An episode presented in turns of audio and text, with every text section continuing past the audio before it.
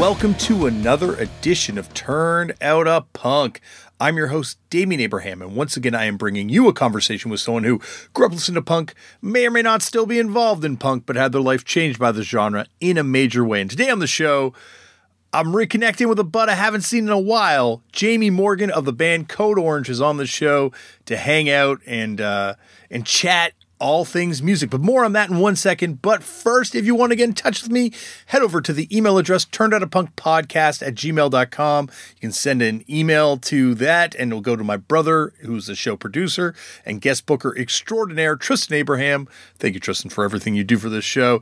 And he will get the message to me. You can find me on various forms of social media at Lefford Damian. If you want to support the show, the best way of supporting the show is by telling everyone you know that you love this podcast and that you're listening to this podcast. Or you can also subscribe to it, rate it on iTunes. I uh, really appreciate all the people that have been rating it on iTunes. Thank you very much. Uh, you can. Uh, um, head over to Patreon. There's a Patreon page, patreon.com slash turned out a punk, where we put up footnotes. We have a good time over there. And I really appreciate everyone that's supporting that thing over there as well. And uh, speaking of support, this thing would not be possible without the kind support of the fine folks at Vans. Thank you to them for all that they've done for this podcast and uh, continue to do for this podcast. And uh, that's it. Okay. I think that's it. Yeah, no, I think that's it. Okay, so diving into today's show. Today on the show, it's Jami Morgan of the band Code Orange. Jami, someone who I met uh, when we went on tour with Code Orange years ago with Terror, and uh, someone who I've always thought was you know a real awesome person to hang out with and it's been an amazing thing to watch code orange go from being this band of of, of young kids uh, that we're on tour with to a band that's been nominated for grammys that's doing songs for wrestlers and I don't know. It's just such an awesome, honest band to see it happen to that I've I've always been stoked for them, and it's great to get them on the show.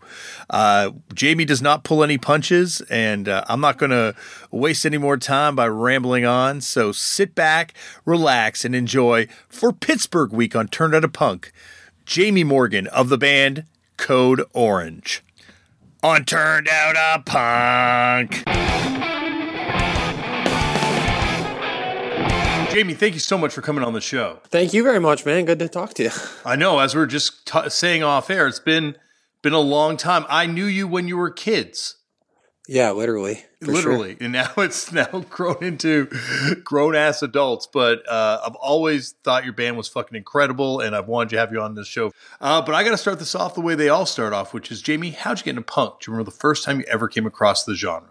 Yeah, I think it's th- when I was I got into it like pretty early because my parents are really young, and uh, my dad was into like my parents had me when they were like seventeen and eighteen years old. Mm-hmm. So my dad was into like Public Enemy, but also like you know he was like on the fringe, so he's into like Black Flag and you know like Minor Threat or whatever. So I kind of always heard that stuff, and then when I was in middle, maybe like yeah, when I was like twelve uh, there were some kids around me who were into like Green Day and stuff. So pretty much got into it through that, just knowing about it.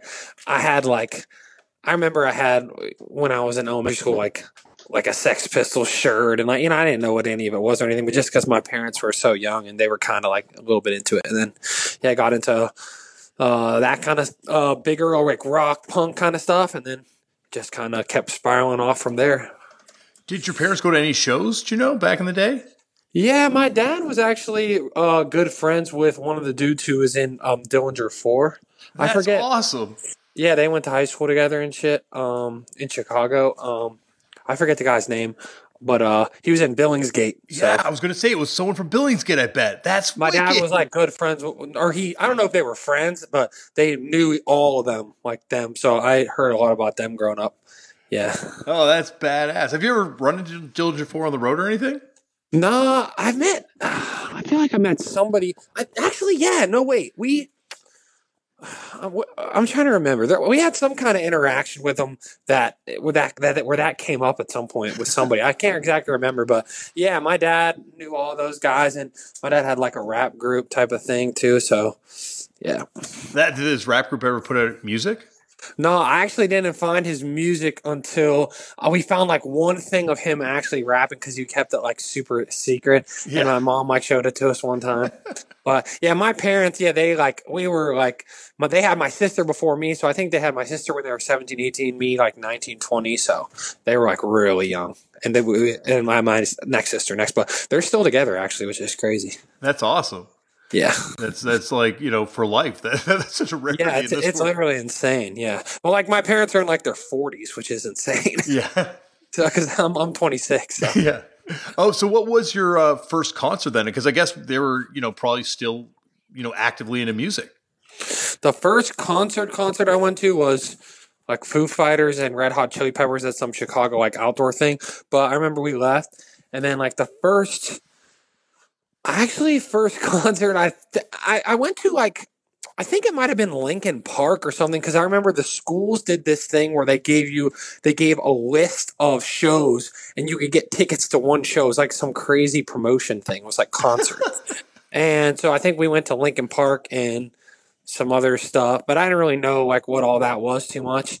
And uh yeah, then a lot of my early shows were like local like we like Code Orange booked our first show completely when we were 14 like we rented out an art gallery booked it booked all the bands. So like we were doing like our own shows early middle school. My, my old band i was in a band uh like a pop punk band and we used to book our own like kind of high school shows and like battle the bands type things but like not just at school like all kinds of stuff so. What was that pop punk band called? i'm not saying Why they can't find it they can't find it there's stuff out there though? I don't know. I don't fucking know if there if, if there is. They'll find it. I mean, there's a, there was like a documentary and everything that we made like about ourselves. So I have fear. I remember we shot a music video at like the like after school program in uh the in the, in the north side of Pittsburgh in it's called Manchester neighborhood that uh my keyboardist Shade grew up in but uh it had like they had like green screens and we shot a whole music video in front of the green screens and it's like rem- I, I don't know what it looks like now but even then it was like one of the most psychotic looking like I thought like that band was gonna like we were gonna do it like we played like clubs at one point when I was in like seventh grade. Like we opened up for bands at like one of the bigger clubs here, and like we were really uh, doing stuff. So then that band broke up. So like when we went into Code Orange, I was super serious about it. Literally from the jump, I was like ready to. It wasn't like a game to me, like at all. What was the scene in Pittsburgh like? Like, you know, for this previous band, like what kind of bands were you playing with? Because, like, I love like the history of music in that city is just so rich and so incredible. Like punk, Yeah, for sure. Yeah, for sure. I mean, we didn't really get even into to that layer until like co- early Code Orange Kid stuff. But like this, we would just play like like anything from Battle of the Bands to like we ended up doing some like contest type of thing where we could open for like five like grown adult like bar bands basically. so we we seriously did do that. It was insane. And uh at one point we like dude we were so popular in middle school that at one point later in high school we did like a reunion. And like the other kids in code orange were like this is the crazy like people were going insane. It was like people were stage diving and shit. It was like completely psychotic. So i don't know. We had something with that but i just tried to transfer that magic over. But yeah then when we got into code orange is when we started meeting like adults. Like Yeah. really but we were really young but we were meeting a lot of adults and we got into punk which you know got us into hardcore and you know you know how it goes. Well, I mean, other than those 40 year old bar band dudes who you had already been hanging out with. yeah well i mean kind of that was very like our parents would come you know like stuff like that. Or like my parents would or one of them or like the the the other kid in it his dad was like a popular like jazz bassist in the city and he would come. And you know we went to a performing arts middle school and high school but they were public. So it was like you would do an audition to get in but it was free you know? Mm-hmm. So we everybody there did music and stuff. So we you know we were all so music minded that it made sense. Like all the teachers would play gigs and stuff. So it just like it didn't seem weird like at all. But looking back like i was literally 12 playing a club that we just headlined on our last record and we're like really psyched about it. we were literally 12 years old and it was like an insane reaction. but yeah, I don't I need to find videos of that shit. Well, I was gonna say there's no way those 40 year old bar band dudes had better followings than your band did. Dude, no, we would kill it. We would literally sell like 200 tickets. And so like they started like try- that kind of led into Code Orange like the we were kind of going like we would kind of help sell tickets to those shows early on too in high school. You know, that's how we got on a lot of stuff like with the local like there's like kind of a legendary like Pittsburgh promoter like kind of nuts guy named this dude named Manny here who like had kind of like a stranglehold on all the art galleries and stuff that would do shows and he would like put us on and make us sell tickets and stuff and we, we did all that too. That was before we kind of got that's before you kind of get integrated into a scene, you know what I mean? So then once we got integrated into the scene we were like fuck all that, but you know, it, it took some time. Well, it's funny because it's like it, it kind of like that forces you to become part of the scene. Like you know, you have Yeah. to, you get exploited by a shitty promoter, and then you're like, well, there's got to be a better way than this. You know what though? When I look at it, he was kind of a cool guy. He was just another. He was just another. He was just another carny, just trying to do his thing. Yeah. Whatever. He was a cool. Even even now, I'll see him sometimes and he'll like give me the nod. Like, I mean, he's a, he's a good guy. But yeah, like you know, we kind of we would uh you know yeah it's it's it's like we we were caught in the in between that's the thing about being from here for us. There's no one that really showed us like the ropes of genre which i think has really led into our how we are now for real which is like we were just figuring it all out so we would like one thing that was like totally opposite scene of whatever else and we just didn't get it for like a really long time. You know what i mean? And it kind of seeped into our music like people like the first code orange demo people sometimes try to make fun of us and say like we did like a ska demo. And really like it's not a ska demo. It's got a ska song a hardcore song a metal song a punk song. It literally has every kind of song Yeah. which is just like that's just how we kind of came up with like we didn't know what the fuck was going on. We were just doing whatever. Well, you were also super young when that first demo got recorded too, right? Yeah that demo was we were 14 and then so, oh the like, real yeah or 13 maybe. The real like code orange kids like demo as i call it or like as we like really like solid was 2000 like 9ish or something. So that would have been like 11 years ago. So i would have been like 15 yeah. So that was when we started like getting into hardcore and you know different kinds. But but you know it's yeah we we play with every kind of fucking band. We used to play with the crust punk bands, the ska bands. We used to play with Behind Enemy Lines, who was like dudes from Aus-Rotten. And they're like old. We used to play. We played with the fucking Menzingers at a house party when we were fucking fourteen, and everyone was like all drunk and like on coke and stuff. like it was insane. Well, it's funny because also I think that's a Pittsburgh thing too, where like, you know, like there's there's definitely bands that you could kind of like lump into a genre, but like it's also a place where like you know there's just so much different stuff comes out of it, like everything from like Operation Ivy to like Totally. Presidia can have roots to that city. Oh, we fought, yeah, we fucking loved Operation Ivy, and we also loved like noise music, and we loved like this is early, and then like as you you know as you get older, it's like everybody, it's like, I mean, you know, you harden, and then you almost like come back around a little bit. I think that's just like life, you know. But like, yeah, we, yeah, we the first place we would kind of play Code Orange Kids besides like galleries and uh like stuff we would rent out like high school like i used to organize this like high school show thing. And at the high school show thing every fucking person would leave when we would play it would be all like we would have like the, the cool like stoner kids had like a funk band and like everybody like that. And then there was like this kind of like broy sort of like 70s jam band thing you know? Yeah. and we would fucking play and literally the whole place would empty out and i would be booking the fucking thing and i was so bitter. That's when my bitterness like really started. Like see like uh, dude we we were a bitter ass band because everyone fucking it felt like everyone hated us kind of you know? So mm-hmm. because we sucked and our music made no sense and it was just complete chaos so i understand why. But now but at the time i was like we are the best it's kind of like how i feel now. We're the best band. Why don't they fucking get it? And it was like you go back and look and it's actual just like noise chaos screaming. But yeah so we would play those kind of places and then we got we we kind of started trickling into we start i remember we used to play this like game place where you could go like play like joystick games and stuff. And there was a back room, and that's yeah, we would play behind enemy lines and all kinds of weird punk bands and. And then that kind of turned into the house party thing, and then the house party thing kind of turned into me, me going to more hardcore shows and meeting people at like Roboto Project, which I'm sure you're familiar with. Oh yeah, definitely. And uh, and that's kind of how we got into. We were still into kind of punkish hardcore, and then we kind of met people that were more into like the heavy side of hardcore, and it wasn't super. It wasn't super divided, you know. So it was kind of like there was a lot of crossover. Like I remember the dudes, the dudes who kind of uh, in a lot of ways brought us in. Do you know the band No Time from Yeah. that's from you know? Well, some of those dudes. And they're in a lot. They're in all the bands from here now, but they were in a band called Heartless. Okay, Okay. and Heartless was more like metallic hardcore, almost akin to like it was basically like Nails, Okay. and they loved Nails. Like it was like Nails at the beginning when Nail when Nails started, and you know it was kind of like it was hardcore's take on whatever, right? Mhm. So they that's kind of started getting us into heavy hardcore. And then we so we met people that were more into metalcore, and you know, it- so it just it kind of spider webbed out like that.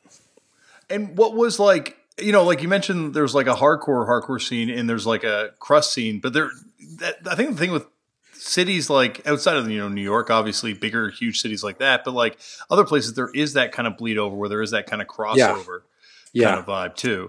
Yeah, there, there was a lot of cro- like that Van Heartless was a band that really they bridged the gap in a lot of ways. Before, honestly, I feel like in some ways they kind of went one way and then the, the other shit went the other way. But like Heartless was friends with my buddy AJ, who mm-hmm. AJ is sings in a band now called Facewreck.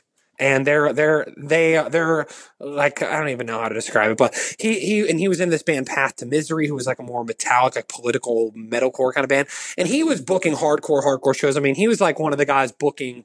He had a venue here called Planet of the Apes when he was like a teenager, and he booked like everything. I mean, every popular hardcore band. He booked My Chemical Romance. He booked everything. Uh, so he kind of bridged the gap in a lot of ways. And he was the guy. He's still one of my best friends, but he was the guy who took us on our first tour, like when we were in the middle of high school, and drove us on our first tour. So the gap was kind of bridged. It just kind of divided itself a little bit as it went on, and like we kind of went one way. And but yeah, that there we would play uh, this one place I remember we would play is called Helter Shelter, and it would be like a, a whole mix of bands, and it would be there would be noisy noise kind of stuff. Like a lot of guys who are still involved with things here. Like I think one of the guys we played with this band Drug Lust, and he uh, runs like the big record store here now. I think it's called uh, Cruel Noise or something. But uh, yeah, so it's just I don't know. It's just it felt like branches on the same tree. It never felt too divided, and t- as we went on, it became more so. But it didn't really, to, to us, feel like that at least. Yeah, like it seems like as things go on and things get bigger, it's when people can kind of, uh, you know, choose more and pick and choose more and kind of like separate. Like you don't have to play with the jam band anymore. Yeah, I mean, as soon as well for us particularly, as soon as we started getting popular, which none of the bands around us were at all, you know, in terms of like an outside the city kind of thing. They were all great, but nobody did anything really. Like they would tour a little bit. It started becoming splintered. Like we started, you could just feel the turning on immediately. It was so quick. And it, and it was very confusing at the time because we didn't feel like we were doing anything different, you know? Yeah. but things around you start to change and it kind of we kind of ended up going with one side that are kind of all still our friends today still like from that time mm-hmm. and then kind of maybe the more punk side kind of went its own way you know but yeah so what did you guys go on that first tour? The first like well we did one thing really early in high school that was like we played like two shows with like ska band and like somebody came around and with a fucking hat and the money that was put in the hat after you played was how much you got paid Yeah, yeah. and there was no money put in the hat after we played. But the first like actual little tour we did was yeah, my friend AJ. Uh, he drove us in his like veggie oil converter van, and I remember distinctly the decision to bring our bass player Joe, who wasn't our bass player at the time, was mm. the difference between us having to bring a trailer or not. So I was like arguing with AJ. I was like, "We gotta bring him. Like I need him. He's my, he's he's my best friend." And AJ was like, "Fuck, all right." And and, and so we brought the trailer, and he came too, but he wasn't in the band yet. But uh, yeah, we we played like a School of Rock in New Jersey, and before the set, this dude gave a speech about how he was a virgin and how that was okay and all this shit. And then we played. It was completely psychotic. Was and it like then a, it was like an actual School of Rock type thing. Like yeah, it was a School of Rock. Straight up, yeah. It was insane. And that was when my AJ again. He taught us to how to hustle. He pulled us all aside. and He was like, "You guys got to go up to every single person and try to sell this tape so we can make money to get home." And so we just went up to every person at the show, and we would like try to get them uh, to buy it. And then that kind of was like our game for like a long time. We would we would hustle like that like for for a, a couple years for sure. what was the first tape then? The first tape that we had that was like legit was it was I think it was like demo 2010 or something, and then we had one called "Embrace Me, Erase Me," and it kind of built from there. It's before Cycles. Yes, that's before Cycles, and then all that stuff was Cycles, the demo, the tape. That was all the same vibe, and it all was in my mind building up to this LP we were going to do. And like even if you look at the art, it's kind of like the same thing we do now. If You look at the art for all of it, it all leads into that LP, and like the LP references all of it. Not that anyone gave a fuck at all, and still doesn't, but it was all like the same, you know, it was like a, the same story, right? And then we did that, and that built to that LP, that Love is Love, Return to Dust LP. Oh, that's awesome. So, did you have that kind of like all mapped out when you're doing that 2009 demo? Yeah, I mean, not the first demo, but like you look, the, Yeah, the font is demo, the same yeah. on the Yeah. first. Yeah. the font is the same on that demo, you know, Ah. as the album, and it's building. I mean, it wasn't like it's kind of like how it is now. It's like I go by the by the by kind of you know by how it grows, but you know, and and when we got finished with that LP and we changed the name stuff, that was really truly for two reasons. One, it just felt over. Like that was like all those ideas I had were gone. I literally had no more ideas for this like incarnation of the band, basically. Mm-hmm. And two, we thought the kids thing wasn't gonna live very well for very long. So we're like, this is a good chance to just change it up. Let's just like fucking change it up. So yeah. yeah. Was that like a, you know, obviously like it's a natural decision to happen, but like was that something you wanted to do for a while, but you're like, fuck, we're stuck with this. Like this is coming from a guy in a band with a swear word in the name. So Yeah. I know Well, all about name, name issues. Yeah, well, I mean, we came up with the name when we were really young. My dad helped me come up with the name, and it was like, it was like gonna be about like the terror alert system. Because when we like first started the band, like we were still really into punk, and we were even into like an, like Anti Flag is from Pittsburgh. You know, that was kind of the ba- one the band that kind of transitioned us from like you know Green Day to getting into like quote unquote real punk or whatever, right? So, and I still love those guys, but yeah, they they so we were it was kind of like had political themes a little bit and uh and that's kind of how I grew up anyway. So yeah, so that was kind of the basis for the name. And then it kind of just became our like gang's name. Like around town, everyone knew us as like Code Orange kids, Code Orange as friends, like anything we did, you know? So it just it's we it stuck because of that. Uh, Did you guys ever play with Anti Flag early on? Oh yeah, we want to. So Anti Flag did this really cool thing where they were like, submit yourself, and we'll put you on our show opening. You know, uh, whoever's the best Pittsburgh band, and we won or whatever. We submitted our thing, and they picked us. So we got to play. They treated us really well. Like. Brought, like it was really cool. Like they were like the coolest dudes, honestly, even from then. And uh, then a couple years later, we actually toured with them for like when once we were already really going after I Am King came out and stuff. We did a little tour with them. So uh, yeah, but yeah, I the, the, we played with them early, and they were really helpful. They've always just been super supportive of us, and I, I still talk to them all the time. I, I love the fact that there's like this sort of like, you know, uh, handing down and stuff that still goes on, you know, and like the fact Totally. that you can trace anti flag back to like pleasure heads and immoral squad or, or god squad and all these Yeah, for sure. you know like it's still like it's all submachine and all that stuff's all connected too it's like i don't know there's like a real lineage in that town Definitely, and that and that it's it's all you know that's the thing. Like one weekend, we would be seeing fucking Rick Ta Life do twenty five to Life shit with like a tape at a house show, yeah and you know I actually remember with a tape Yeah, like he would play play shit on a tape and like sing. So we saw we we like me and Joe saw. I actually remember. I can't tell too much about the story, but I just remember one time we saw we were at that show and all these fucking like gang dudes rolled up on the house. and like they locked him in the house and like me and Joe tried to like escape. We were like we didn't know what was going on. You know, so it was we would be going to see shows like that. We'd be going to you know, then we'd be playing with the fucking Menzingers. Then we'd be playing, you know, we would go see Melt Banana at like a church. I remember that was like the first fucking crazy show Joe ever saw. And he was like, I love this shit. And we were like 14, we saw Melt Banana, like just going completely psychotic. And, you know, when we were young, we, op- teenagers, we opened up for the Misfits. We opened up for Subhumans. Uh, you know, so it was, we were just doing every which way of stuff that you can do. What was the Misfits lineup you guys opened for? It was just Jerry Only and a bunch of people. I'm pretty sure it was. Was like, like uh, when he had like uh, uh, he had like who do you? He had like he had like Marky Ramone playing. Yeah, I think it might have been that. Yeah, I think this was probably when was it? It had to be like 2009 or something, 2008. Oh, so wow. Okay. Yeah. So you're still like very much in the early incarnation of the band then. Yes, yeah, that was again that was kind of that era of opening up those kind of shows was more was before we kind of met, uh, you know, kind of found our community, I guess. Mm-hmm. But that was like we were still well, I would call that like ninth grade, pretty much. In ninth grade, that's what we were doing was opening up for Misfits and Subhumans, and we were fucking moshing. And I remember like Joe got like thrown out of the show for like moshing too hard. It was just from his own show.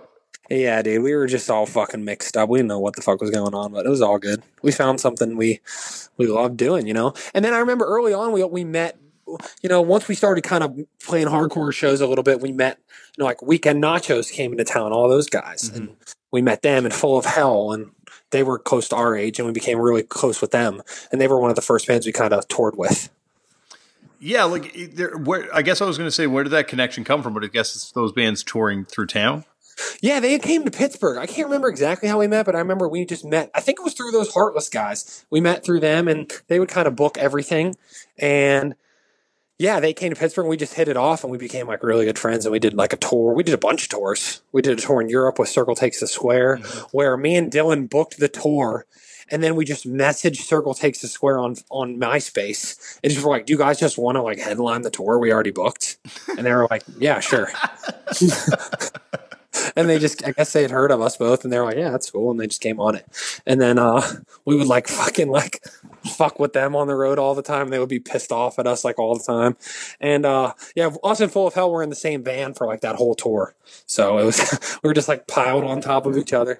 And we did tours here, we did a split here, we went and recorded it together, like literally in the same three days in Baltimore and yeah. So how did the split fit in with the LP and uh and the demo and cycles like was it part of the the idea the plan or is that like something you kind of do as a separate thing yeah i mean like like when i say plan it wasn't it wasn't even as much as it was that was more like an aesthetic thing it was like i'm gonna bring these keep the vibe consistent you know that was my my my thing and have musical things that would kind of hint to each other and stuff in a light way. But yeah, that was kind of like a side thing. We still kept it in the same thing. I'm pretty sure I was very insistent that both things were in our font, both bands, which I think they ended up being.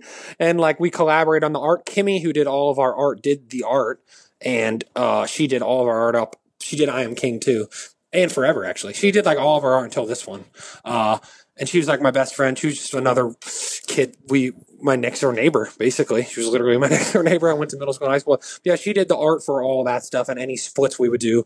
I said she had to do the art. Like I remember we did a four way split with Tiger's Jaw, The World is a Beautiful Place, and um, self defense family, mm-hmm. and she did the art for that. And same, we were all in our font again. I'm pretty sure, just like shit like that. It's the type of shit where this is why people are fucking mad at me all the time, my whole life. But it's that split though. Like you know, I, am not as familiar with uh, the world's a beautiful place, but yeah, but you know, like, like Tiger's Jaw and self defense family, and of course yourselves, like it's wild how all those bands are so different, but all those bands are really significant now when you kind of look back on it. And well, like, well, that's the thing. Again, it kind of plays into how we would be playing all these different roles. Like, I almost completely forget that, like, yeah, we were playing hardcore shows, but we were also playing with those bands because we went, we went out of town. The first time we went out of town was to a place called West End. This place in Ohio, Ashtabula, Ohio. That our current sound guy, whose name is Matt Barnum, who also plays and writes everything for a band called Homewrecker mm-hmm. from Cleveland. He booked it, and it was his venue, and he ran it. And I'm pretty sure that's how we met a lot of those guys. Like that's how we met Tigers Jaw was because they played there and we played there together. Okay. And then the, we, there was this house venue in Pittsburgh we would all play called uh, 222 Ormsby. And they would do a lot more of kind of like emo, punk, pop punk kind of bands. And we had like an emo ish kind of band also. So that band would play. It was just all confusing. But I guess it's also why your band is so hard to pigeonhole, as you're saying, like genre wise. Like you guys were, were always kind of, you know, like you're obviously a very aggressive, heavy band, but it's not like it's like oh, it's a moshcore band, or oh, it's a beatdown band, or oh, it's this. It's like you've got so many other influences coming in there in addition to like just straight up hardcore.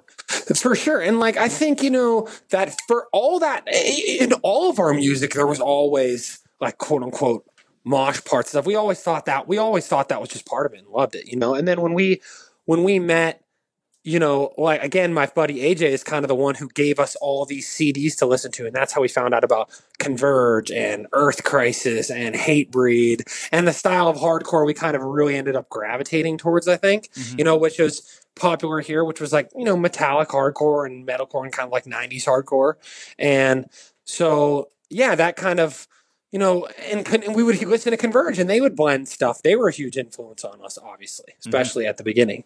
And uh, the way they would blend stuff, and we would take parts of that. And yeah, the way we ended up actually being on Death Wish was we played a show in like a warehouse that Converge plays, and we opened, and they saw us open, and then they signed us like right after that. Yeah, like Converge is one of those bands that you know, like even even if bands don't admit it, they're being influenced by that band. Like it's just a, a oh yeah you know, like a paradigm shifting band. Oh, 100%. Yeah, we they were a huge a huge influence on us and yeah, I remember we were so blown away. Actually, my friend just posted a picture now uh, this this guy used to took photos of me like crowd surfing and and like Jake Bannon like my, giving me the mic like in the crowd, and that was the show where yeah. Then like a little bit right after that, they he signed us to uh, Death Wish. So, so I guess going back to that I Am King record, like what how did the shift change for you? Like you know um you know obviously there's a sonic change but like what you know you said you finished all your ideas on love is love. Like what was the new approach? Yeah i mean this is it's it, for me one one and you know actually before me and you talked i've actually never done an interview even close like this where i've gone through all this kind of stuff because the way my mind works, it's very hard for me to to unblur because I'm so forward, like to like almost like a. Sometimes it's like an unhealthy degree of like nothing feels good. You know what I mean? It's always forward. Next thing, next thing. So some of it's blurry, but I'll do my best. But uh yeah, when we when we did uh you know basically we did love is love and it's just it we started one getting more integrated into the hardcore community and part of that was we were brought on tour by terror Mm-hmm. And so Terror brought us on a tour with Terror H2O and Backtrack, and we kind of pretty much begged to get on the tour. It was that coupled with a small, a short run that we did with a band that's still some of my best friends, which is Bane. And I remember our still booking agent, this guy Merrick, who kind of he used to work in the Death Wish building, like the office, like right next with them, and and he worked for Matt Pike, and their agency was basically synonymous with Death Wish. So he picked us up, and I remember him telling me the story recently. Actually so Zach from Bane is our guitar tech now, mm-hmm. and he was telling me a story about Merrick calling him, begging him like, "Please put this Code Orange Kids band on your guys' tour."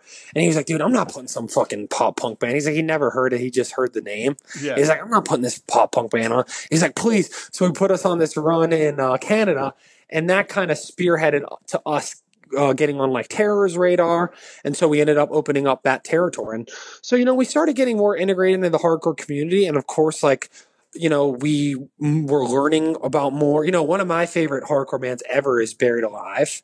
And so we were getting me, meeting, you know, Scott, and we were learning more. And I feel like it obviously seeped its way some into our music for one. But again, the the real chunk of it was this has run its course. We need to rebuild the house. I just felt that strongly in my heart. I felt this isn't where what I want to be. This isn't where we want to go musically, aesthetically, vibe wise, performance. And we need to rebuild it from scratch. That's honestly how I felt. And I knew we were going to get a lot of shit for it because people would say we were trying to do this or that. You know how it is. But we wanted to rebuild it. And that was that, that record was kind of the blueprint. It was like, we we're going to build from this and we're going to stick to this. And it's all going to build from this until the end. And, and that was kind of the decision right there. And it did. Like, that was like kind of, you know, obviously you know, we were we went on tour with you guys uh, before just before that record came out, I think. Yes. And uh, but after that record came out, like it was, you know, you were a force before, but like that was like when it was all of a sudden like, oh shit, Code Orange is is the band. Well, I feel like what happened. Well, yeah. So we part that that Terror H two O tour kind of parlayed into Scott. I think putting us on tour with you, and you guys had brought Power Trip pretty much. Yeah, it was kind of like y'all picked Power Trip. He picked us and we went on that tour and we were so fucking psyched because it was like big shows for us it was like the biggest shows we ever played and uh yeah so that again that yeah that started and then at the same time we met i remember we played this Worcester Metal and Hardcore Fest, and we got done, and the band Twitching Tongues was playing after us, and they all just came on the stage, and we were done playing, and we didn't really know anyone, honestly. We didn't have like any friends, and only friends were local. None of no bands from our area had ever fucking toured or known knew anybody at all. So we, you know, they came up to us, I remember, and they were just like, you guys are like the fucking sickest band ever. Like, who are you guys, basically? I mean, I've never heard of this, but it's amazing. And so, yeah, we, we kind of became more integrated. And then we, uh, yeah, I mean, that record, we just had such a, we, I, I kind of started going through, you know, I've, I've, a lot of the records previous, mainly because I was uh, really young, but also something I still struggle with. We're very much about like depression and feeling very just bogged down at all times by these super depressing, uh, I, you know, these these these just just just feeling dragged down by my own emotions constantly and thoughts and like compulsive thoughts. Mm. And I was sick of fucking writing about that. And I was like, I want to write about what I want to be you know, and I want to write about what the things the things around me that piss me off and you know the hardcore obviously but i wanted to try to manifest you know our path in some ways and that's what basically the the the, the crux behind the record is kind of cheesy i totally get as that sounds on paper that's that was what the record kind of became uh, that's kind of where the the seed was planted for the record and, and it was kind of like manifest destiny with that record. Like you know, now that you say that the name, the title makes a lot of sense. But yeah. I didn't even I didn't necessarily pick it up from listening to the record. What you're saying, yeah, yeah. But but uh, but when you say it, like it's funny how it, it happened. Yeah, I mean, I, I didn't want it to be like a record that was all we're you know put this posy like we're the, we, we got to stay you know whatever. But I want I still wanted to hang on to a lot of the kind of emotional aspects that the previous records had. But I just wanted to take it into a different direction. And, you know, that record was a lot about rebirth, reincarnation in a lot of ways of like, of, of who we, who, who, what what we were allowing ourselves to feel and what we were deciding that we already were by what we had been putting out there i felt like previous to that which was like you know so negative. Like, and it's still very negative. I mean, the records are extremely negative. Don't get me wrong, but in it's in a different way. It wasn't so woe is me. It was so fucking woe is me. And I just I felt like I got to change this up. I can't be dragged down by this forever. And you know, we knew that. You know, and and that, that kind of it kind of started becoming more than that as we were kind of doing it and you know all that stuff kind of plays into the records now even but yeah it very much became the the day one uh, blueprint for what was to come. And yeah, I feel like we did manifest something there by just continuously putting it out there to the point where it became a problem in some in some ways in our own community and uh, with people because we were just very vocal about saying, we're the fucking best. Like whatever. That was it. And we were like, we're just gonna keep saying it until it happens. And that was it. But it's almost like you need to believe that and you need to have that in order to succeed because if you don't believe it, no one else is going to believe it. 100%. And, you know, I do believe it. That's the problem. I've never had to, you know, from that on, I've never had to force myself to believe it. And the reason is because I knew we really worked so hard. We toured so hard. We practiced every day. We thought out everything. Every aspect of our lives was built around this. We were together 24 7. We're still together 24 7. I'm in the same house right now as two of these other motherfuckers. Still. you know what I'm saying? Yeah. Like we live together. Yeah. So it's like we just, you know, we, we had to find self worth and we had to kind of weed out those around us who saw otherwise, honestly. And, you know, kind of kind of try to take our own path, take take our destiny our own way, you know. And again, that all sounds like some fucking Tony Robbins like cheesy shit, but whatever, you know, that's it worked for us and it still works for me because I still have those thoughts and feelings and uh I it helps me push forward. It pu- push forward through that built-in bitterness that I think I have. Well, but yeah, but like you said, you guys you ground you grinded it out. Like you were you were on tour constantly, and also like it wasn't like you had a big band that was touring that you kind of got to ride the coattails of uh, from your town. Oh, definitely not. Yeah, but you know, ter- I, I got to give credit to a couple bands, which is you know obviously Converge for putting Mhm. us on the tour. Terror, Every Time I Die was one of the first bands who ever brought us out. You guys, obviously, you and Terror on that tour. Uh, and then yeah, so I mean, there was a couple bands who started bringing us along, and uh, but yeah, up until that point, not at all. We were just practice every fucking day. We're so naturally bad at like our instruments and stuff, man. We've had to practice so hard to just become proficient. Like we're not, we're not, you know, I think we have talent in some ways in terms of capacity for ideas, but in terms of like physically playing, like we, and you know, we've had to really work hard. So I think that's where the confidence that continues to just build from that. Yeah, well, of course, like it's earned confidence. I think so. I mean, and even at times when it wasn't, I still Yeah. thought so. So I don't know. I'm a fucking psycho. I have zero clue. I could be wrong right now. I don't even know, but that's the way I live my life. And we try not to, to you know, we always tried, even then, not to disrespect anyone with that. But, Mhm. you know, people get disrespected by that no matter what. Mhm. That's what we kind of found out the hard way. About halfway through that I Am King record.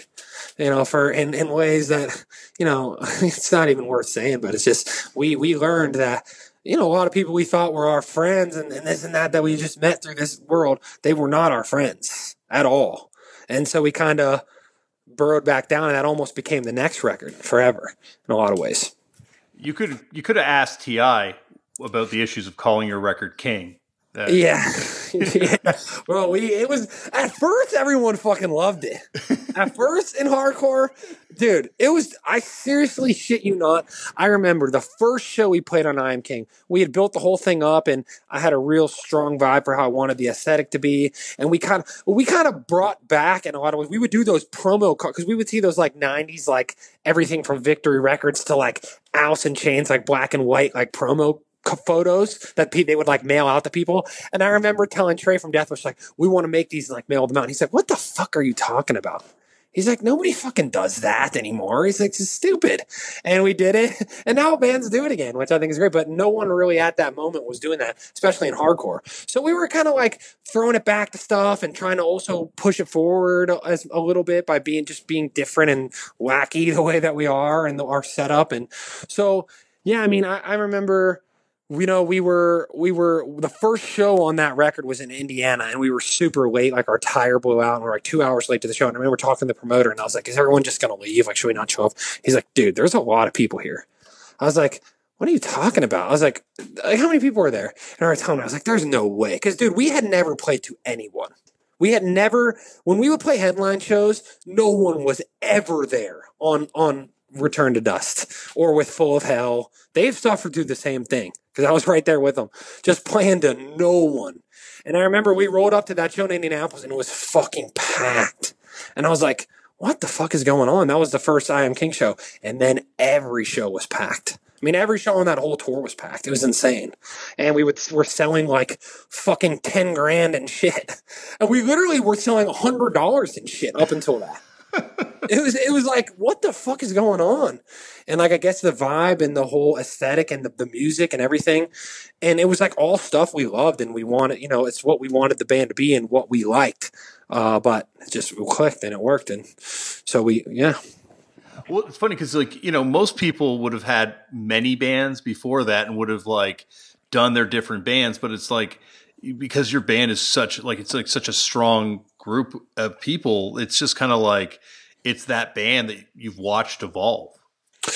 Dude, they're at the end of the day, we're best friends. Yeah. Like we're best friends in a way that I don't think ninety nine percent of bands can relate to because it's there's not a day. There has not been a day this whole time since the last time I saw you, where I haven't seen these motherfuckers. I mean, every fucking day. Like this is they're my blood, man. Yeah. Like yeah. it's just different that way. And that's how we got through a lot of like political issues. Mm-hmm. Because one, we had friends from here that really stuck by us, and friends in Pennsylvania, honestly, that really stuck by us. And two, we had each other. We just believed. We all believed it. And we didn't care. It was what the fuck it was we would take whatever it was because it didn't matter because we had that love for each other and like when you can look at the people around you and you really don't have those like negative thoughts towards them i mean you're i'm annoyed as shit by them but like just in terms of like you know like true like I trust this person with my life. Yeah. You know, yeah. it to me, it creates a different environment because I've, because I'm with other bands, man. And there's a lot of friends in bands. There's brother, but they go, they, they leave and they go their separate ways. And that's how their lives have to be. But we don't have lives. This is, this is it. You know what I mean? It's like the equivalent of like a fucking professional athlete, but music. Yeah. It's like all day. That's it. All every day. Yeah, like I guess the only thing that like you know most people have done from the age of fourteen till out adulthood would be playing a professional sport. Like there's you know it's not like you're a doctor from the age of fifteen or fourteen Dude, to today. Exactly, and it's the same people. When I met Reba when I was fourteen, I said to her, well, do you want to join this band? And she said, yeah. And I said, okay, but if you join, you cannot go to college. You have to quit after high school, or else I need new people because I, I can't go through this again. what I had gone through in middle school. That's how psychotic I was. And she was just like, okay. And then we met Eric. And Eric commented on our uh, MySpace or something like, "You guys fuck with ska" or something like that. and uh, and he was in. And then, you know, we Joe was our best friend. He was in another band that was like there are actually these kids that are in this band, this emo band now that's called Brightside. They're actually a really great band, but uh they uh they they were our best friends. Like that was our fucking crew. It was us and them. And they had this band, this other band, and he was in that. Um so we all just fucking rolled together and mm you know, Dominic, who's in the band now, he was like this weird ass kid who Joe befriended, who who had gone to middle school and high school with me and Reba, and Reba and him grew up in the same neighborhood, this neighborhood Greenfield in Pittsburgh, and uh, so it's just it's been there's been a couple people who were like in and out, but it's been the same people like the whole time. So like even Dom, who just joined three years ago, I mean, I've known him my whole life, so I think that really helps build, you know, a foundation. Oh, definitely. Um, the other thing I've got to, I've talked to you forever, and I could talk to you for way longer. But would you come back for a part two at some point? hundred percent, yeah, hundred um, percent. But before I let you go, because we're both fans and we're both uh, longtime fans, uh, how did that relationship with WWE start? Yeah, that was really fucking sick. So, okay, so it was, you know, I've obviously been a fan. You've known I've been a fan. I've been a fan oh. since we went on tour. You know, oh, we talked. Oh, yeah, absolutely.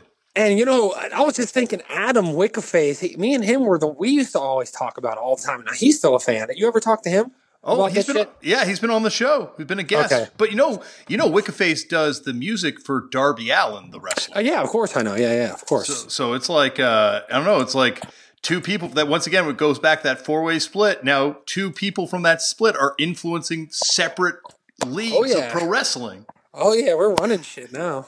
Is there we beef run now WWE? Yeah, you're team AEW. Yeah, exactly. Then you got you got crosstown beef. Dude, I, I back it. I fucking love AEW. I'll tell you what. I love that shit. But yeah, he used to always be like watching Japanese wrestling stuff like all the time. When I remember being before I maybe it was before I was even into it. I think he's been into it for a long time.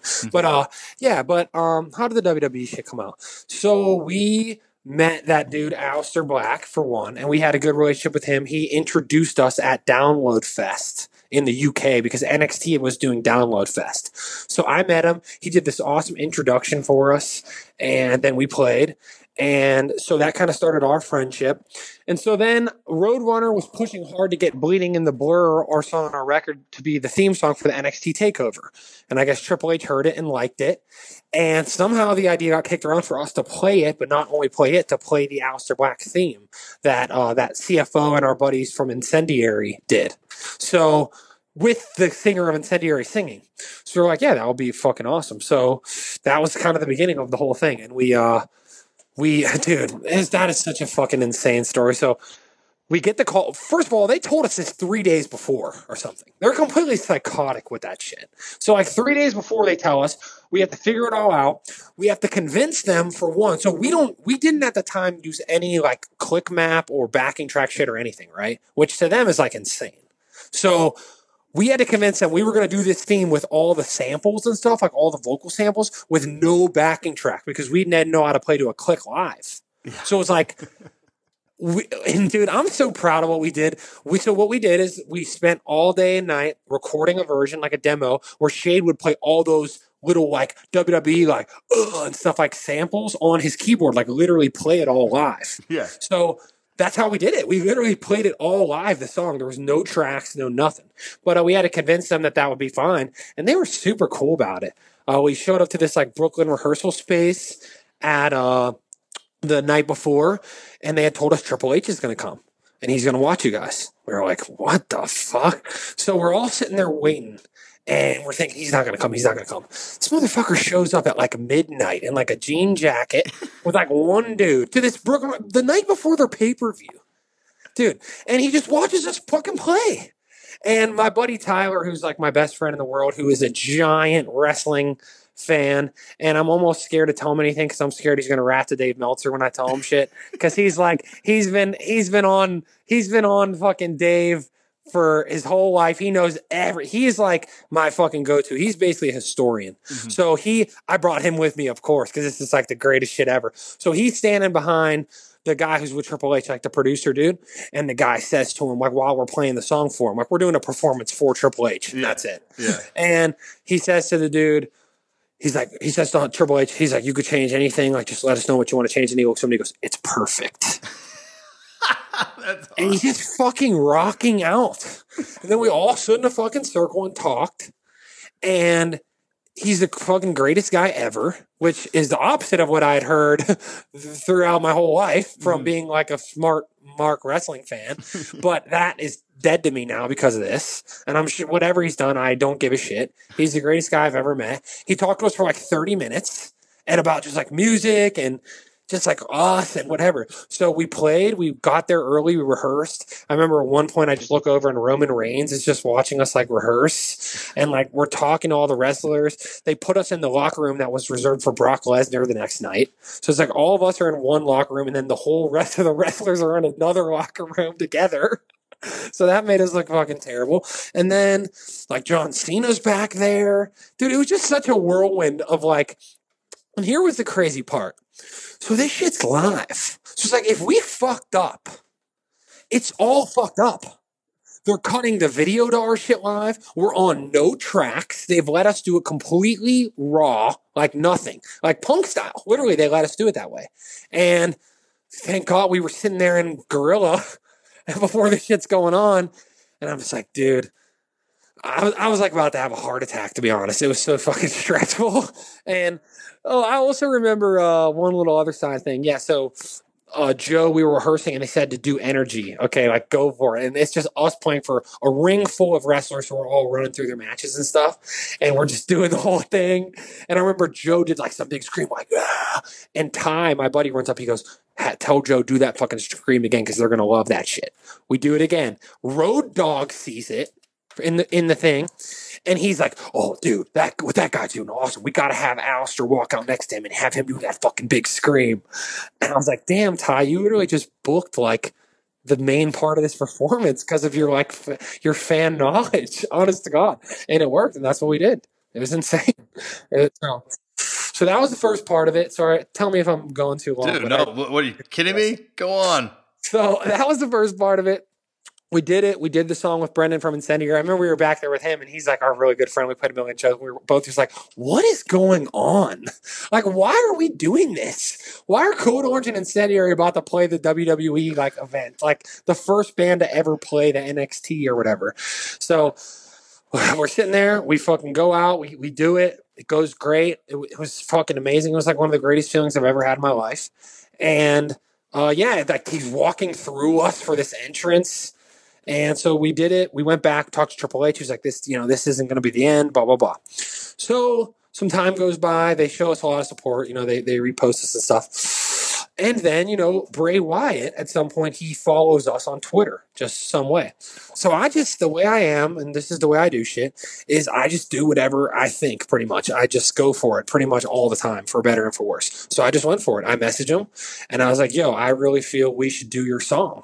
Like I think we could totally do of an amazing because I knew he was doing a new character. So we need to do your song, man. And he wrote me back. He was like, I completely agree. You do need to do our, my song. And so he was like, call me. And so I called him. And he was like, you know, we've gone through, you know, I've had these different artists try, but it's just not, it doesn't have this like raw vibe. And he's like, I want you guys to, he referenced a couple like pretty basic things like on the horror movie side. I think he referenced like Stranger Things and you know, you know, stuff like that. Mm-hmm. And like we and and and some some horror stuff and we had a great talk and I I've been watching Bray Wyatt since he debuted. I mean, like with this first character. So I knew exactly what the fucking deal was. Like I knew the deal. It was in my soul. So this is what I did. I, he said, you guys just go ahead and do it. He's like, I can't get permission, but if you guys can make a demo or something, we were about to go on tour with Slipknot in Europe. I knew, again, from knowing wrestling, I knew if we go on this tour and don't have this song recorded, and we with with no because we hadn't gotten any permission. He could not get permission for them to give it to us. He couldn't get us anything, samples, because they basically had said no, right? Mm-hmm. I said, if we go, then they will never use it. They will tell him the reason why we can't is because we're on tour and the timing won't work out. So the four days before we left for tour, we just sat there at my house all day and night. We wrote that rendition of the song. We watched his promos over and over. I made a whole list. It was like hurt, heal, all the stuff he was saying in the promos. Shade went to the YouTube video, sampled all the vocal samples from the YouTube video did them in the song. We made like the whole entrance like the way we would imagine it would be with the vocal samples, like the let me in and all that stuff. Yeah. And we sent it to him. It was like, you know, it was like our bootleg version of like a fucking WWE team. We recorded ourselves. I, I, we programmed drums and I told my buddy Will Yip, bro, can you record these drums yourself basically? And we'll do everything else direct, like the guitar and everything into the computer. And so we did it all that way. He did a mix on it, sent it to Bray, and Bray was like, this is this is exactly what I want. I'm going to fight for it every single day until it happens. He fought for it. He fought for it. They said no. They said no. He came to Pittsburgh. Monday Night Raw was on a Monday. He came to Pittsburgh, I think, on a Saturday. We went to Primanti Brothers. We we got food, and I just cut like the promo of my life to him. I was like, "You have to go talk to these people."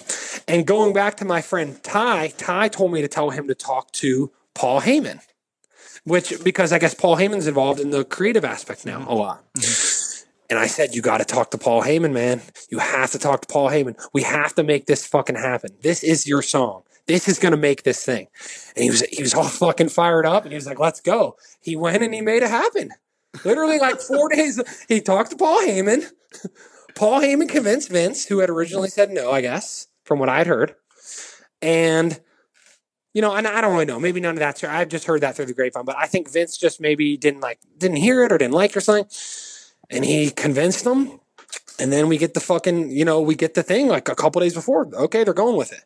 And we're just like, what do you mean they're going with it? Like this version that we did, like with the bootleg samples, like literally all the shit we just ripped off YouTube. And like, yep, we're going with it. And that was it. And it came on and it was literally one of the most mind blowing like experiences ever. And it's led to a lot of insane insane things, including seeing Stone Cold, like being next to Stone Cold and hanging out with Stephanie McMahon and just psychotic shit. I can't even like think about it right now. Yeah, like the ultimate fan kind of uh, you know dream. Bro, like beyond. I mean, it's it's ridiculous, and he's such a great guy, dude. He's so down with everything, and he just he wanted, you know, Bray wanted to wanted us to just shine and do our thing. He's like, if you do your thing, he he told me then he was like, I really feel like you guys are really special.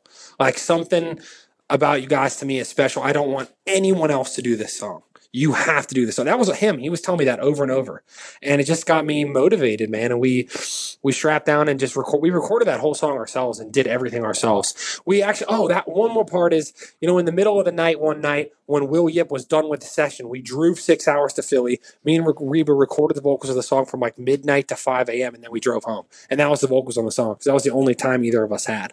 So it's just shit like that that I feel like paid off, you know. And mm-hmm. then the next thing I know, me and Rebar front row at Madison Square Garden.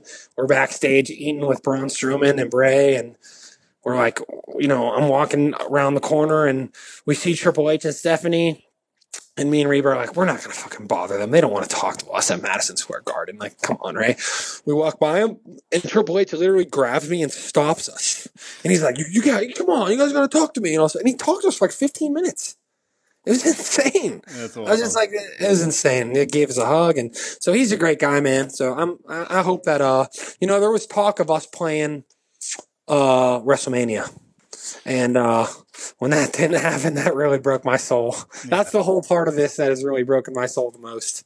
So, yeah. well, there's always next year, right? Like they gotta. We'll get, we'll get there. We'll yeah. get there. I mean, it, nothing was like set up for sure, but and we, would you know, I'm sure they wouldn't mind the same. But yeah, I think there was hope that we would do that, and that would have been definitely that would have been it. I think after that, I would have to just like ride off into the sunset. I mean, like who the fuck gets to do that?